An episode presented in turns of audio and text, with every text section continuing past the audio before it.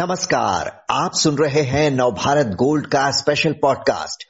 Israel और फिलिस्तीनियों के बीच वर्षों से सुलग रही आग एक बार फिर भड़क उठी है। फिलिस्तीनी मिलिटेंट ग्रुप हमास ने गाजा इलाके से इसराइल पर रॉकेटों की बौछार कर दी। इसके बाद इसराइल ने युद्ध का ऐलान करते हुए जवाबी कार्रवाई शुरू कर दी है। अमेरिका और भारत सहित कई देशों ने इस हमले की निंदा की है। इस पूरी तस्वीर के बारे में जानकारी देने के लिए हमारे साथ हैं हर्ष वी पंत, जो लंदन के किंग्स कॉलेज में प्रोफेसर हैं और ऑब्जर्वर रिसर्च फाउंडेशन के वाइस प्रेसिडेंट भी हैं। पंत जी इसराइल पर हमास के हमले की कई देशों ने निंदा की है। हमारे प्रधानमंत्री नरेंद्र मोदी ने कहा है कि इसराइल पर आतंकवादी हमले से भारत चिंतित है और हम इसराइल के लोगों के साथ खड़े हैं। बंदी इसराइल और फिलिस्तीन के मामले में भारत पहले तो खुलकर फिलिस्तीन के साथ रहा करता था, बाद में बीच का एक रास्ता अपनाया गया। लेकिन अब जो प्रधानमंत्री ने कहा है, इसे आप किस तरह देखते हैं? क्या ये बिल्कुल नया रुख है? देखिए नया, पूरी तरह तो नया नहीं कहा जा सकता, क्योंकि भारत ने ये बात को बार बार स्पष्ट किया है कि किसी भी किस्म का आतंकवाद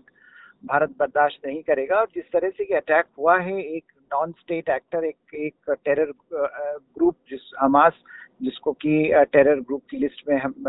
डाला जाता है और जिसके साथ दुनिया का कोई भी देश इसको रिकग्नाइज नहीं करता है।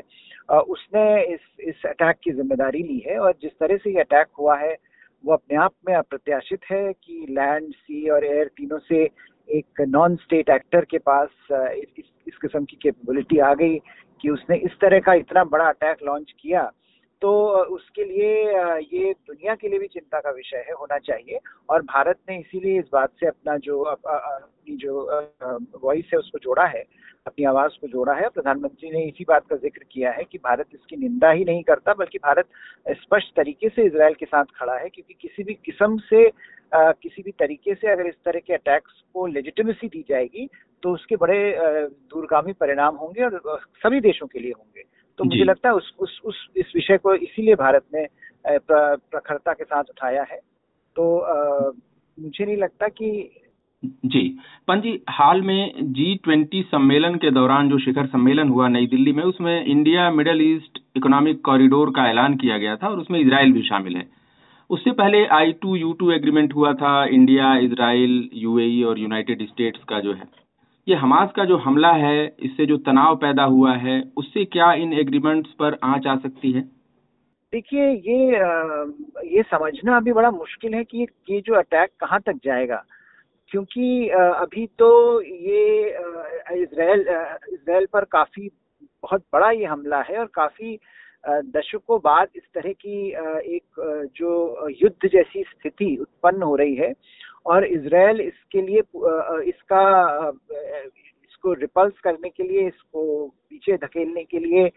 इसको काउंटर करने के लिए एक बहुत बड़ी तरीके से सामने आएगा डिसाइसिवली जैसा कि वहाँ की सरकार ने कहा है, हम रिएक्ट करेंगे। और वहाँ पर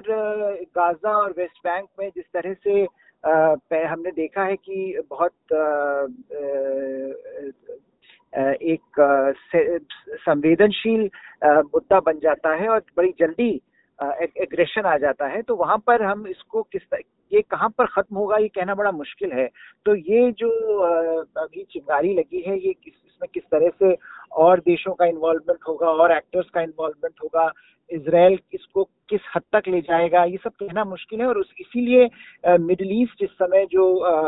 पूरा पूरा प्रदेश है, वो एक बार फिर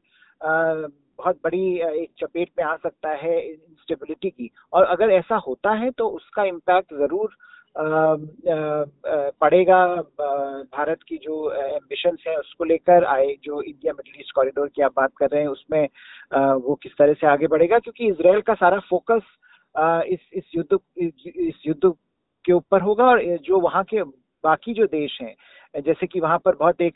काफ़ी कुछ महीनों से ये अटकलें लगाई जा रही थी कि सऊदी अरब और इसराइल के बीच में संबंध बहाली हो सकती है संबंधों की। बाइडेन एडमिनिस्ट्रेशन इस पर का बहुत काम कर रहा था। तो मुझे लगता है कहीं पर यह अटैक उसको भी तोड़ने की कोशिश की गई है उस, उस वो प्रक्रिया को तोड़ने की कोशिश भी की गई है इस अटैक के द्वारा। और उसका भी इम्पैक्ट पड़ेगा। तो मुझे लगता है कि ये अभी कहना बड़ा थोड़ा सा जल, जल्दबाजी होगा कि इसका हमारे जो भारत से रिलेटेड जो इश्यूज़ है, उस पर क्या इम्पैक्ट पड़ेगा? लेकिन ये ज़रूर है कि मिडिल ईस्ट जो पूरा एरिया है, वो वापस से एक बार फिर इंस्टेबिलिटी की गिरफ्त में आ गया है और उसको न सिर्फ़ मिडिल ईस्ट को लेकर और लेकिन जो जो भी वहाँ से जुड़े हुए और देश हैं, जो वहाँ पर स्टेबिलिटी चाहते हैं और उसका सीधा इम्पैक्ट ऑयल एंड गैस के ऊपर होता है, उसके प्राइसेस के ऊपर होता है, वो सब सब कुछ इम्पैक्ट होने की संभावना बढ़ती हुई नज़र आ रही है। जी, आपने कहा कि एक मुख्य बात आपने याद दिलाई कि अरब देशों और इसराइल को जिस तरह अमेरिका करीब लाने की कोशिश में था ऐसा लगता है कि हमास ने ये हमला उस रिलेशन को ब्रेक करने के लिए, तोड़ने के लिए भी ये हमला किया है। हालाँकि उसका दावा है कि भई अलक्सा मस्जिद को नुकसान पहुँचाया गया था और गाजा की घेराबंदी कर रखी है इसराइल ने तो हम उसका बदला लेने के लिए हमला कर रहे हैं। पंजी ये जो तारीख चुनी गई है, जिस तरह हमले का दिन चुना गया है 1973 में इसी दिन योम की पर वॉर शुरू हुई थी तो वो चौथे अरब इजराइल युद्ध के 50 साल बाद ये जो हो रहा है, इस तारीख का या इसका कोई सिग्निफिकेंस बन रहा है? बिल्कुल बिल्कुल। मुझे लगता है ये, देखिए इसराइल को भी इस बात पर सोचना पड़ेगा कि ये इतना बड़ा इंटेलिजेंस फेलियर हुआ है। ये ये इसराइल के लिए भी बड़ी चिंता का विषय है कि इस इस किस्म का अटैक होना, इस और इसकी काफ़ी समय से तैयारी चल रही होगी और जो, जिस डेट का आपने ज़िक्र किया है कि किस किस डेट पर हुआ है, ये डेट अपने आप में बड़ी महत्वपूर्ण है। तो उसमें क्यों ऐसा हुआ कि इस इस इस पर इसराइल की नज़रें नहीं थी इसराइली इंटेलिजेंस की नज़र नहीं थी या इसराइली इंटेलिजेंस इसको काउंटर करने में असफल रहा। ये सारे मुद्दे इसराइल के लिए बहुत बड़े हो जाते हैं और मुझे लगता है इसका बहुत बड़ा इम्पैक्ट दिखाई देगा आपको आने आगे आने वाले समय में इसराइली पॉलिटिक्स में। जिस तरह से इसराइल ने इस इंटेलिजेंस इस इस विषय को काउंटर इसराइल करने में नाकाम रहा है। तो ये सिर्फ़ जैसा हम ज़िक्र कर रहे थे, ये दुनिया, ये मिडल ईस्ट के लिए या और और जो वहाँ के वहाँ से जुड़े देश हैं उनके लिए तो थोड़ा सा परेशानी वाला सबब है, लेकिन मुझे लगता है इसराइल भी इससे अभी तो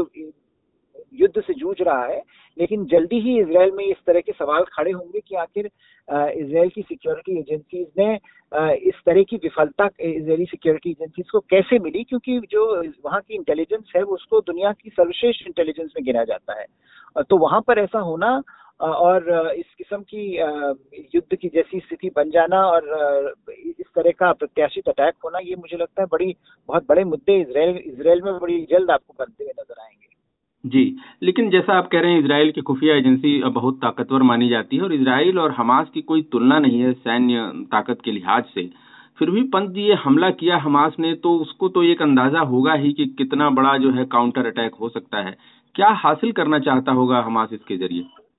देखिए, हमास अपनी क्रेडिबिलिटी को स्टैब्लिश करना चाह रहा है कि हमास जो पैलेस्टीनियन अथॉरिटी है,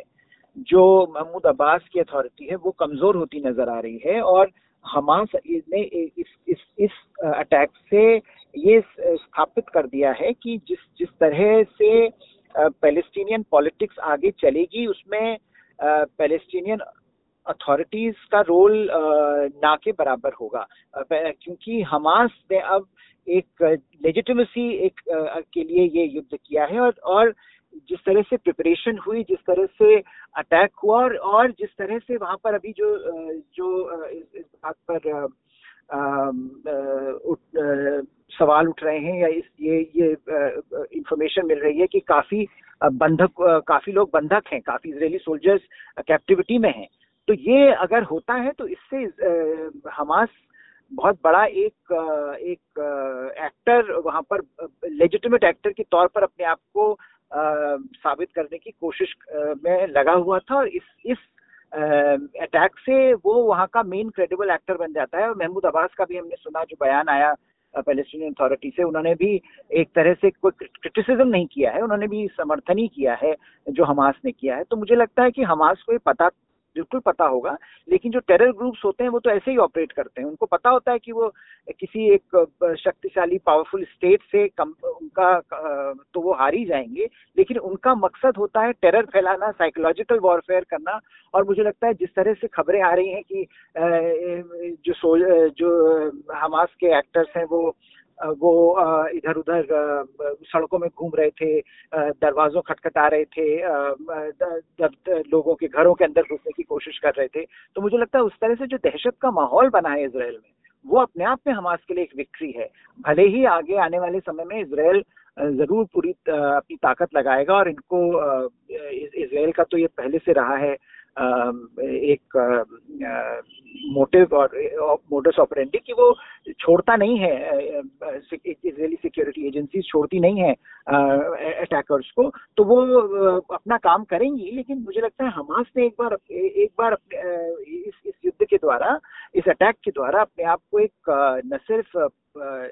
सिक्योरिटी एक्टर के रूप में स्टैब्लिश कर लिया है बल्कि एक पॉलिटिकल एक्टर के रूप में भी वो वो ये बात कहेगा कि अगर हम इतने शक्तिशाली हैं हम इस तरह से अटैक कर सकते हैं इसराइल के ऊपर हम इसराइल को डिफेंसिव बना सकते हैं तो फिर हम हम हमें ज़्यादा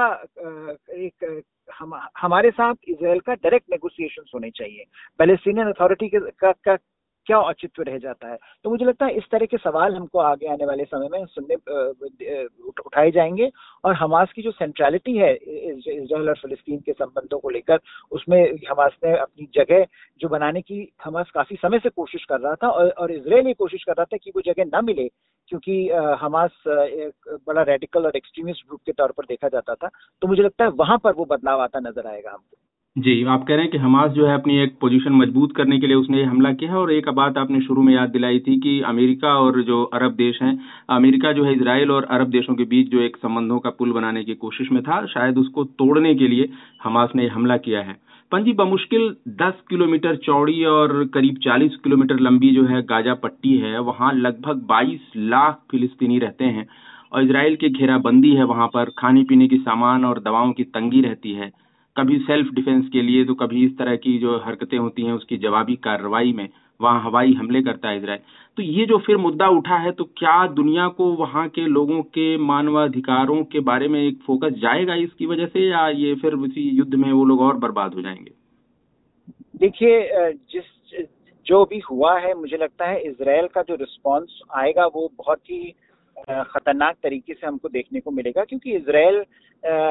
इस तरह का जो हाइब्रिड वॉरफेयर है, इस तरह की जो जो अटैक है कि इसराइल के अंदर घुसकर इस तरह से अटैक किया जा रहा है तो मुझे नहीं लगता कि इसराइल इस समय फिलिस्तीनियों के मानवाधिकारों को लेकर कोई बहुत बड़ा जब अपनी रणनीति बनाएगा तो उसको वो फिलिस्तीनी के मानवाधिकारों को लेकर बहुत ज़्यादा उनको तवज्जो देगा। लेकिन ये ज़रूर है कि जैसे जैसे उसको अपना एक्शन आगे करेगा उसमें अगर वो संवेदनशीलता नहीं दिखाता है तो कुछ समय बाद, अभी तो नहीं, लेकिन कुछ समय बाद ज़रूर दूसरे देशों का, खासकर पश्चिमी देशों का जो जो जो उनका हमेशा से कंसर्न रहता है, वो वापस हमको देखने को मिलेगा। लेकिन इस समय क्योंकि शुरुआती दौर है और शुरुआती दौर में जिस तरह से अटैक हुआ है और जिस तरह से इसराइल हिल गया है इस अटैक अटैक को लेकर उसमें इसराइल की मिलिट्री के लिए ज़रूरी होगा कि वो अपनी भी क्रेडिबिलिटी को फिर से स्थापित करें और उस क्रेडिबिलिटी को स्थापित करने के लिए मुझे लगता है उनको बहुत कड़े कदम उठाने पड़ेंगे। और वो कड़े कदम उनको कहाँ तक ले जाते हैं ये तो मुझे लगता है हमको आगे कुछ दिनों में दिखी जाएगा। जी। पंजी आपने बहुत विस्तार से इस घटना के सभी आयामों के बारे में जानकारी दी। बहुत बहुत धन्यवाद आपका। Thank you.